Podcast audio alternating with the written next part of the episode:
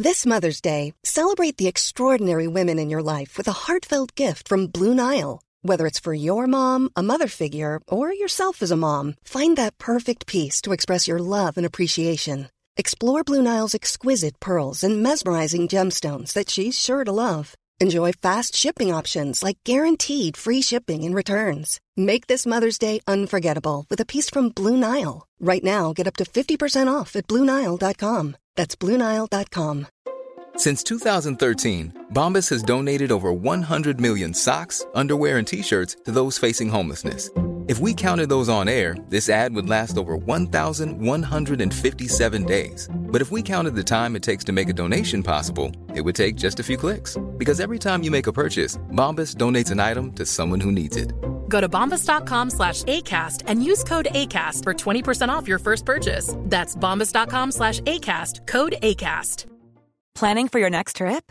Elevate your travel style with Quince. Quince has all the jet setting essentials you'll want for your next getaway, like European linen, premium luggage options, buttery soft Italian leather bags, and so much more. And is all priced at 50 to 80% less than similar brands.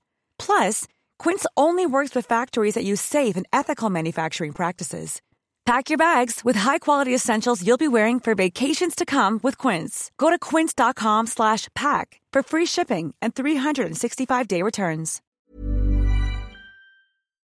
این قسمت خلاصه از اونچه در شاهنامه گذشته از ابتدای پادشاهی کیومرس تا شروع سلسله کیانیان یعنی کیقوباد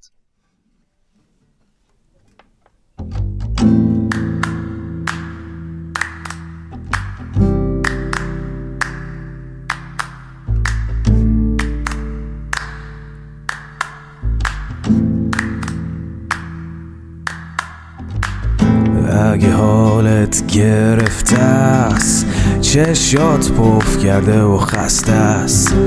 پاشو چای دم کن کیک تو فرن بشین و گوش کن به داستان و فن.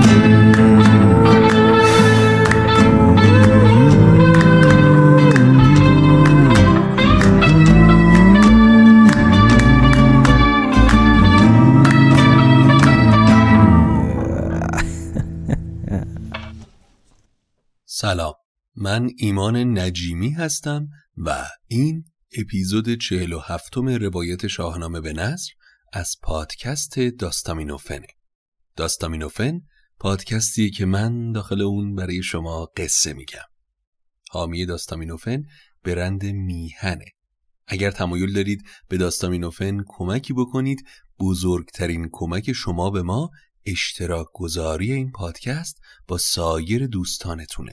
همینطور می‌تونید از طریق لینکی که در توضیحات هر اپیزود هست به ما کمک مالی بکنید که بسیار برای ما انرژی بخش خواهد بود و کیفیت این پادکست رو دستخوش تغییر قرار خواهد داد.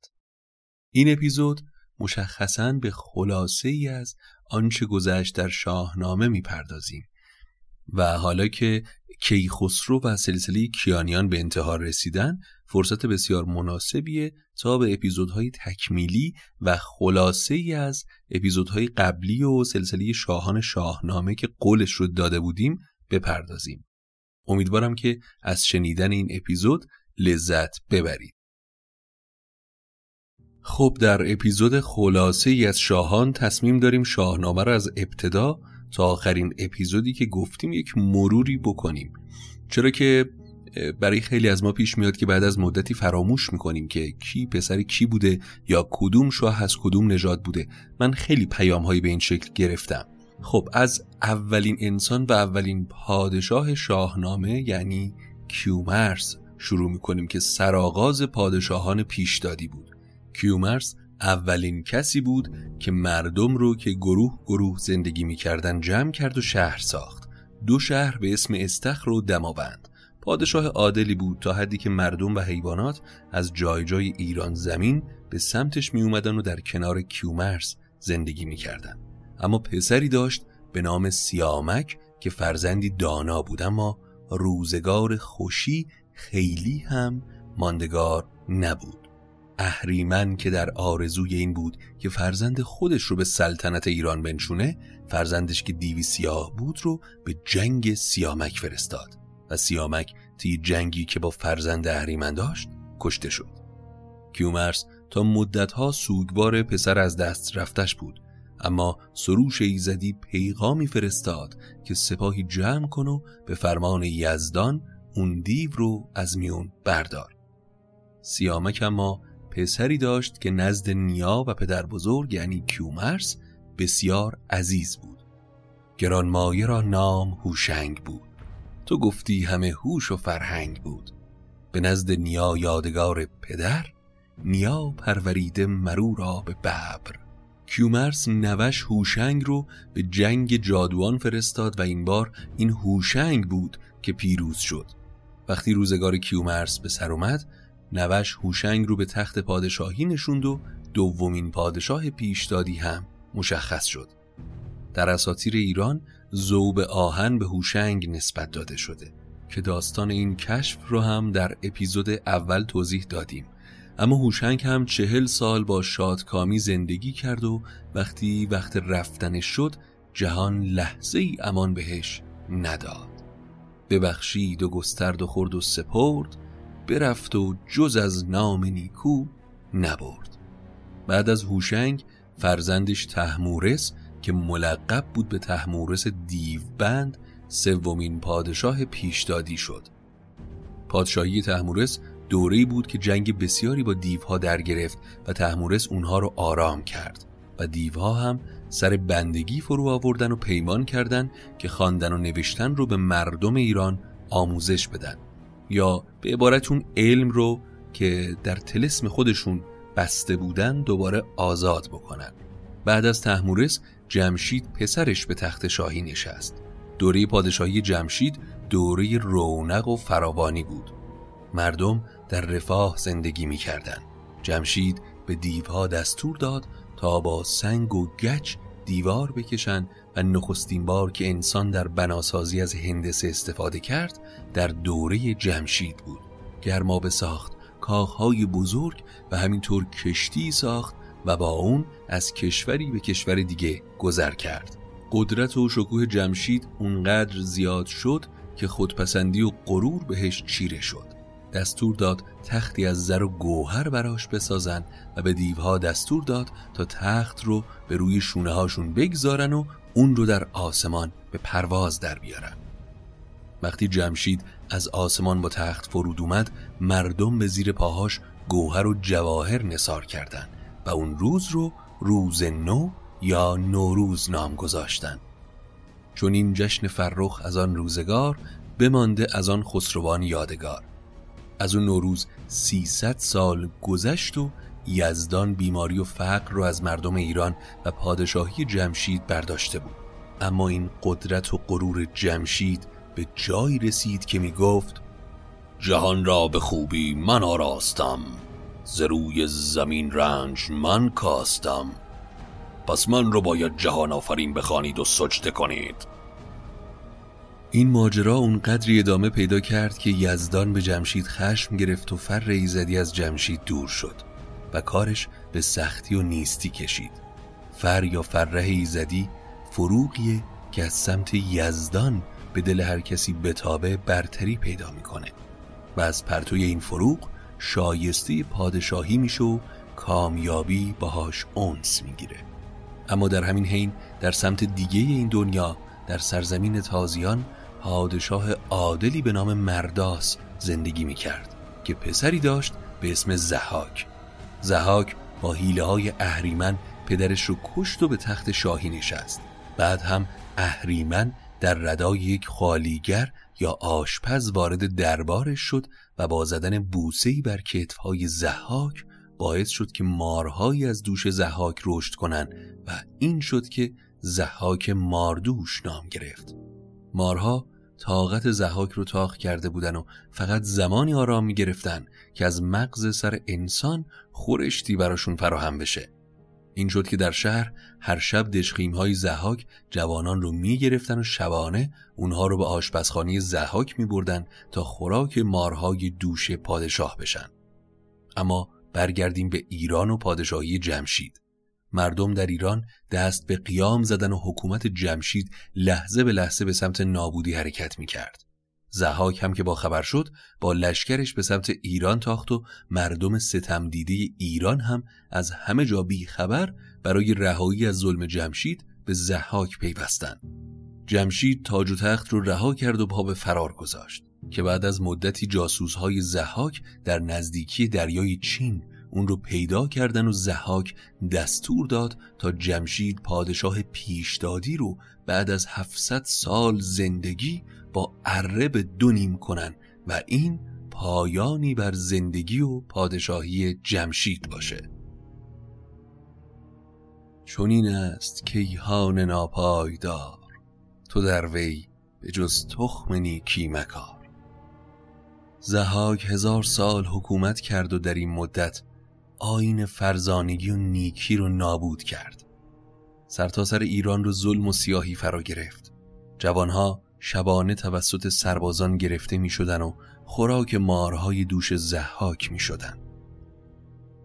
این میون اما دو مرد نیک خو به اسم ارمایل و گرمایل تصمیم گرفتن تا به این مردم کمک بکنن پس به هر طریق خودشون رو به دربار زحاک رسوندن و مسئول آشپزخانه شدن و هر شب از دو جوانی که با دست و پایی بسته به آشپزخانه می آوردن یکی رو به ناچار می کشتن و اون یکی رو آزاد می کردن و به کوه می فرستادن و به جای مغز سرش از مغز گوسپند در خورش استفاده می کردن. اما این میون زهاک شبی خوابی دید که در اون سه مرد وارد ایوان شاهی میشن که یکی از اونها کوچکتر و جوانتره اون جوان گرز گافسری در دست داشت و به سر زحاک کوبید و با دست و پای بسته زحاک رو به دماوند کوه می‌بره و به بند می‌کشه. زحاک آشفته اخترشناس ها رو فراخوند و جویای تعبیر خواب شد. یکی از موبدان به نام زیرک بهش گفت که تعبیر این خواب کودکی به نام فریدون که هنوز به دنیا نیومده. اما تو گاو اون کودک رو که مثل دایهی براش میمونه می‌کشی و اون با گرزی گاف سر به سراغ تو میاد. از اون روز به بعد زحاک همه جا رو دنبال فریدون گشت تا قبل از بزرگسالی اون رو بکشه. فریدون اما پسر آبتین بود. پدری که به دست زحاک کشته شده بود و از نژاد تحمورس دیوبند بود. فرانک مادرش از ترس اینکه زحاک فریدون رو به چنگ بیاره اون رو به گاو افسانه‌ای به نام پرمایه یا برمایه سپرد تا فریدون رو پرورش بده. فریدون در کوه سار به سن شانزده سالگی رسید. و وقتی از مادر نام و نشون پدر و گذشتش رو جویا شد مصمم شد که به جنگ زحاک بره. اما در سمت دیگه مرد آهنگری با داد و فریاد به ایوان زحاک اومد و آخرین پسرش رو که به چنگ سربازهای زحاک بودن طلب کرد تا لاعقل این آخری رو از مرگ نجات بده. چرا که همه پسرهاش تعمه خوراک مارهای دوش زحاک شده بودن. بعد هم به میدان شهر رفت و چرم آهنگریش رو که به کمر داشت باز کرد و به سر نیزه زد و از مردم خواست تا برای مقابله با زحاک بهش بپیوندن. و این چونین اون سرنیزه و چرم کاوه آهنگر درفش کاویان رو ایجاد کرد که به مرور به زر و گوهر و نقش و نگارهای دیگهی آرایش داده شد. فریدون وقتی از قیام مردم با خبر شد به کاوه آهنگر پیوست و یواش یواش مردم دیگه هم به اونها اضافه شدند و با لشکری بزرگ به جنگ زهاک تازی رفت. پس این چنین شد که زهاک هم با گرز گافسر فریدون به خاک افتاد اما به دستور یزدان فریدون زهاک رو نکشت و در دماوند کوه اون رو به بند کشید. بیاورد زهاک را چون نوند به کوه دماوند کردش به بند. نوند همینجا به معنی پیک یا تیزرو پس این چونین هم بعد از هزار سال ظلم و جور زهاک ماردوش هم کارش به خاری و نیستی رسید. بیا تا جهان را به بد نسپریم. به کوشش همی دست نیکی بریم. نباشد همین نیک و بد پایدار. همان به که نیکی بود یادگار. فریدون فرخ فرشته نبود. ز مشک و ز انبر سرشته نبود. به داد و دهش یافتان نیکویی. تو داد و دهش کن فریدون تویی. اما فریدون بعد از سالها صاحب سفرزند شد. از خواهران جمشید به نام شهرناز و ارنواز که در چنگ زحاک بودند. و بعد از زحاک اونها همسران فریدون شدند. سه پسر به نامهای ایرج، سلم و تور. ایرج از ارنواز و سلم و تور از شهرناز. فریدون برای تقسیم پادشاهی حکمرانیهاش سه پسر رو به آزمایشی فرستاد و با جادو خودش رو در کالبد اجدهایی برد و به اونها حمله ور شد. و این فقط ایرج بود که دلاورانه به جنگ اجده شتافت. پس فریدون در زمان تقسیم شاهنشاهیش روم و خاور رو به سلم سرزمین ترک و چین رو به تور و ایران زمین رو به ایرج سپرد.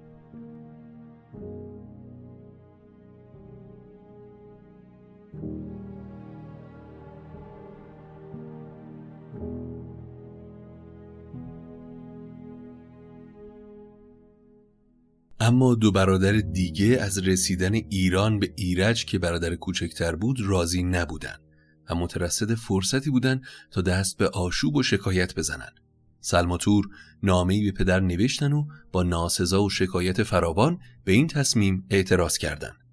فریدون هم پیغامی فرستاد و سوگند خورد که در تصمیمش هیچ کوتاهی نکرده و با بزرگان مشورت کرده و این تصمیم رو گرفته پس فریدون ایرج رو فرا خوند و نامه محبت آمیز رو به پسر داد و گفت که از در مهر و برادری با برادرانت وارد شو تا دلشون با تو پاک بشه. ایرج هم پذیرفت و به دیدار برادرها رفت. ایرج با نهایت مهربانی به دیدار برادرها نشست و گفت که هیچ نگاهی به تاج و تخت شاهی نداره و این گنج و قدرت اون چیزی نیست که در دنیا به دنبالشه. اما به گوش سلم و تور نرفت که نرفت. تور اما هر لحظه خشمگین تر می شد و در نهایت کرسی زرینی که بر اون نشسته بود رو بلند کرد و به سر ایرج گفت. ایرج زخمی و دل شکسته به برادر گفت مرا تخت ایران اگر بود زیر کنون گشتم از تاج و از تخت زیر. میازار موری که دانه کش است که جان دارد و جان شیرین خوش است. به خون برادر چه بندی کمر؟ چه سوزی دل پیر گشته پدر؟ اما حرفهای برادر مظلوم به گوش تور نرفت. یکی خنجر آب گون برکشید سراپای او چادر خون کشید. بدان تیز زهراب گون خنجرش همی کرد چاکان کیانی برش. بعد هم سر برادر رو برای فریدون فرستاد. روزگار فریدون پر از غم و اندوه شد تا اینکه خبری رسید دختری در شبستان ایرج بار داره. زنی به نام ماها فرید دختری به دنیا آورد. فریدون وقتی دختر بزرگ شد اون رو به عقد برادرزادی خودش پشنگ در آورد مدتی گذشت و اون دختر پسری به دنیا آورد مثل ایرج. فریدون که در غم فرزند از دست رفتش از فرط گریه سوی چشمهاش رو از دست داده بود با ستایش و یاری یزدان دوباره بینا شد و فرزند متولد شده رو دید. کودک به قدری زیبا بود که اسم اون رو منوچهر گذاشتن. منوچهر بزرگ شد و کینخواه ایرد شد. به فرمان فریدون تمامی سرداران به فرمان منوچهر در اومدن. قارن پسر کاوی آهنگر سام نریمان که به خاطر جنگی که با اجدها کرده بود معروف بود به سام یک زخم و همینطور باقی پهلوانهای ایران. منوچهر با سپاهی عظیم در ابتدا به سراغ تور رفت و اون رو به کینخواهی پدر کشت و بعد هم سلم رو از میون برداشت. فریدون در نهایت از دنیا رفت و پادشاهی به منوچهر رسید. اما این میون زال زر به دنیا اومد شروعی بر داستانهای افسانه‌ای و جذاب خاندان نریمان با به دنیا اومدن زال و بعد از اون هم رستم دستان. اما زال وقتی به دنیا اومد به واسطه اینکه تمام موهاش سپید بود سام نریمان از ترس بیابرویی اون رو به کوه برد و اونجا گذاشت تا مگر تومه سیمرغ بشه. اما سیمرغ دل به کودک سپرد و اون رو همراه جوجه های خودش بزرگ کرد. که یزدان کسی را که دارد نگاه نگردد ز گرما و سرما تباه. یواش یواش طی سالهایی که گذشت خبر به شهر و سام رسید که نوجوانی در کوه پیدا شده که شبیه به توه با موهایی سپید. سام با موبدان و بزرگان رایزنی کرد. روزها و شبها به فکر فرو رفت و مهر پدری و عذاب وجدان آرام و قرار رو ازش گرفت. تا اینکه تصمیم گرفت به کوه سار بره و پسر رو پیدا کنه. سام روزها و شبها با همراهانش به دنبال زال میگشت. تا اینکه روزی سیمرغ بالاخره نمایان شد و به سراغ سام اومد و به اون گفت که مثل دایه زال رو بزرگ کرده و تا روزی هم که زنده است مراقبش خواهد بود. بعد هم پرواز کرد و به سراغ زال رفت. زال وقتی از قصه باخبر شد اول نمی‌خواست که پیش پدر بره. اما سیمرغ دل زال رو رام کرد و نام اون رو دستان گذاشت.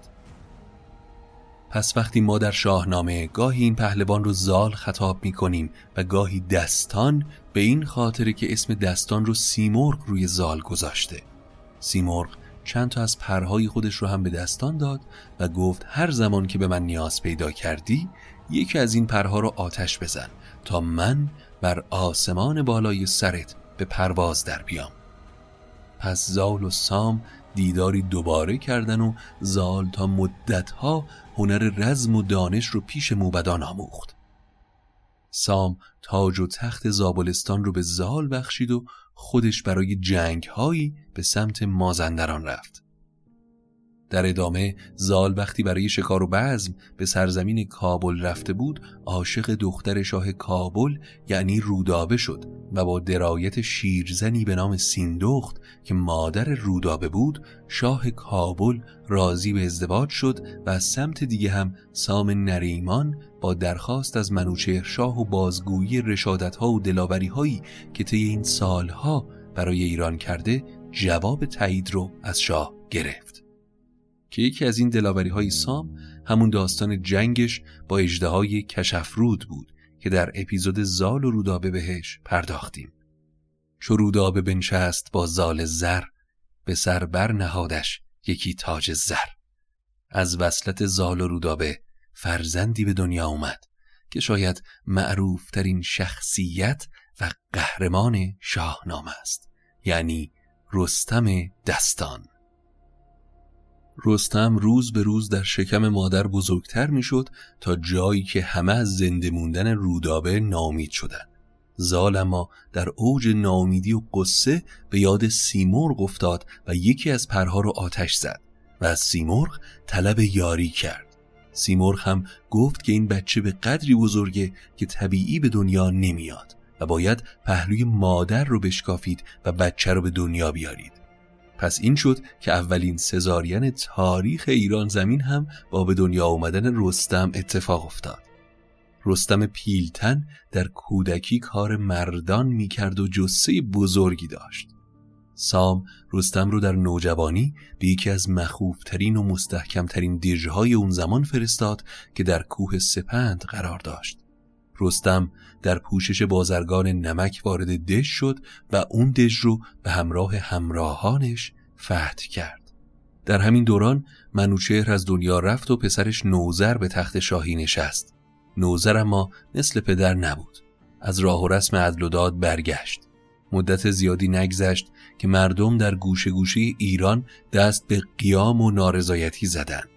نوزر ترسید و نامه‌ای به سام نوشت و از سام نریمان درخواست کمک کرد. مردم که سام رو قبول داشتن شکایت پیش اون بردن و سام نریمان به پند و اندرز نوزر نشست. چون این گفت نوزر که ای نامدار؟ به گفتار تو بسپارم روزگار. پس نوزر پشیمان شد و از راه بیداد برگشت. اما اوضاع ایران دیگه خیلی وخیم بود. از سمت دیگه هم در توران زمین خبر به پشنگ شاه توران که بعد از تور به تخت نشسته بود دادن که منوشهر مرده و نوزر هم که حالا پادشاه شده اوضاع خوبی بین مردم نداره پشنگ پسرش افراسیاب رو فرا خوند و اون رو به کینخواهی سلم و تور که به دست منوچهر پدر نوزر کشته شده بودن به ایران فرستاد. دو سپاه توران و ایران به جنگ پرداختند. اما در طی این جنگ ها سپاه نوزر به دو بخش تقسیم شدن و نوزر در مسیر برگشت به سمت سپاه قارن با لشکر افراسیاب روبرو شد و اسیر افراسیاب شد و تعداد زیادی هم از ایرانیان به بند کشیده شدند. اما گروه های دیگه ای از سپاه توران که در جنگ بودند در قسمت های دیگه شکست خوردن و افراسیاب با خشم و غضب سراغ نوزر اومد و به کینخواهی تور و سلم پادشاه ایران رو کشت. بعد هم خواست اسرای ایرانی رو گردن بزنه که با وساطت برادر نیکخوش اقریرت یا اقریرس بالاخره منصرف شد و اونها رو به همراه اقریرس به ساری فرستاد تا اونجا زندانی باشن. خبر کشته شدن نوزر به ایران رسید و خیلی زود زال با یلان ایرانی دوباره آماده نبرد شدن و لشکر آراستن. خبر به اقریرس برادر افراسیاب هم رسید که لشکر بزرگی از ایران داره برای آزادی اسرا به این سمت میاد. اقریرس که می‌دونست با مطلع شدن افراسیاب اون دستور میده همه اسرا رو بکشن تصمیم گرفت بدون جنگ و خونریزی اسرای بیگناه رو آزاد کنه. پیغامی فرستاد به لشکر ایران که وقتی شما نزدیک ساری شدید من کلید زندان رو به شما میدم و خودم راه آمل رو پیش می‌گیرم. و به گونه صحنه سازی می‌کنیم که انگار این اتفاق رو خود زندانی ها رقم زدن و تونستن فرار کنن. اما خبر این واقعه به افراسیاب رسید که اوسرای ایرانی فرار کردند. با برادر تندی کرد و در نهایت شمشیر کشید. میان برادر بدون نیم کرد چونان بی وفا ناسزاوار مرد. بغریرس دانا به دست برادر کشته شد. اما بعد از نوزر بزرگان ایران به دنبال جانشین بودند. ولی به جز زو کسی رو از خاندان فریدون پیدا نکردند. زو وقتی به پادشاهی رسید سال بود اما هوشیار و نیکوکار. جنگ ایران و توران هم بعد از ماهها بالاخره خاتمه پیدا کرد و وقتی خشکسالی و فقر دو کشور رو فرا گرفت بزرگان هر دو سمت نشستن و پیمان صلح بستن. اما بگیم از رستمی که حالا دیگه مرد جوانی شده بود و با این جسه و هیکل دیگه هیچ اسبی توان سواری دادن بهش رو نداشت. زال پدرش به پهلوان جوان گرز سام نریمان رو داد و تصمیم گرفت برای اینکه اسب مناسبی برای رستم پیدا کنن به بلندی برن و گله های اسب رو زیر نظر بگیرن تا رستم یکی رو انتخاب کنه. اما رستم بر هر اسبی که می نشست کمر اسب خم می شد تا اینکه چشمشون به کره افتاد که در پی مادرش میتاخت. چوپان به اونها گفت که سه سال به دنیا اومده و هیچ کس تا به حال نتونسته بگیرتش. هر کسی که به اسب نزدیک می‌شد مادر اسب بهش حمله ور می‌شد. به هر طریق رستم رخش رو پیدا کرد و اون رو رام خودش کرد. سیه چشم و بوربرش و گاو دم سیه خایه و تند و پولاد سم. تنش پر نگار از کران تا کران چو داغ گل سرخ بر زعفران. پس این هم از ماجرایی آشنایی و شروع رفاقت تا پایان عمر رستم و رخش. اما زف که از دنیا رفت ایران بیشاه شد و از قرائن هم مشخص بود که زف فرزندی نداره. اما زال به رستم گفت که به سمت البرز کوه برو و کیقوباد رو پیدا بکن. چرا که اون از خاندان فریدونه. تحتن به رخش نشست و به سمت البرز کوه رفت. رستم به چشمه رسید که یک سری جوان کنارش مشغول بزم و نوشیدن بودن. خلاصه رستم کیقوباد رو از بین اونها پیدا کرد و قباد هم گفت که بر اساس خوابی که دیده این بزم رو برپا کرده. با به تخت نشستن کیقوباد سلسله پادشاهان پیشدادی به اتمام رسید و سلسله کیانیان توسط کیقوباد پایگذاری شد.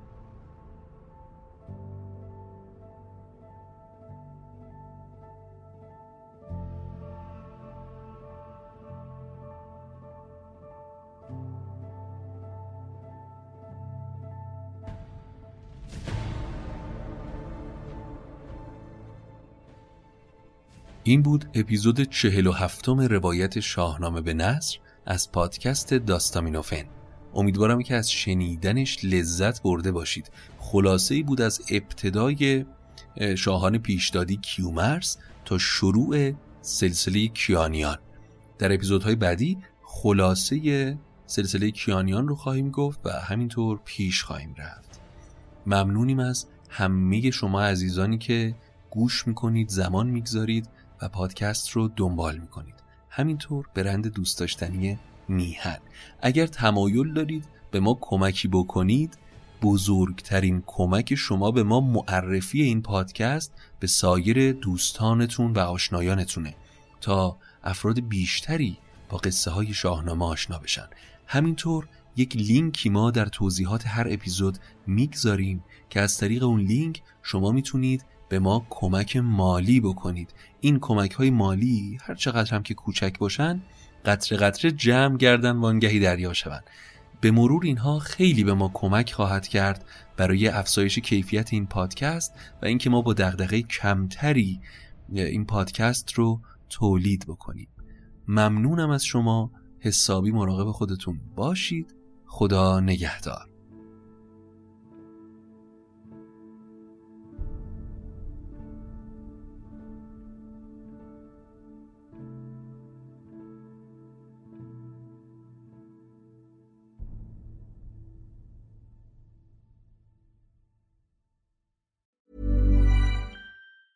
Hey, it's Danny Pellegrino from Everything Iconic. Ready to upgrade your style game without blowing your budget? Check out Quince. They've got all the good stuff shirts and polos, activewear, and fine leather goods, all at 50 to 80% less than other high end brands. And the best part? They're all about safe, ethical, and responsible manufacturing. Get that luxury vibe without the luxury price tag. Hit up quince.com slash upgrade for free shipping and 365 day returns on your next order. That's quince.com slash upgrade.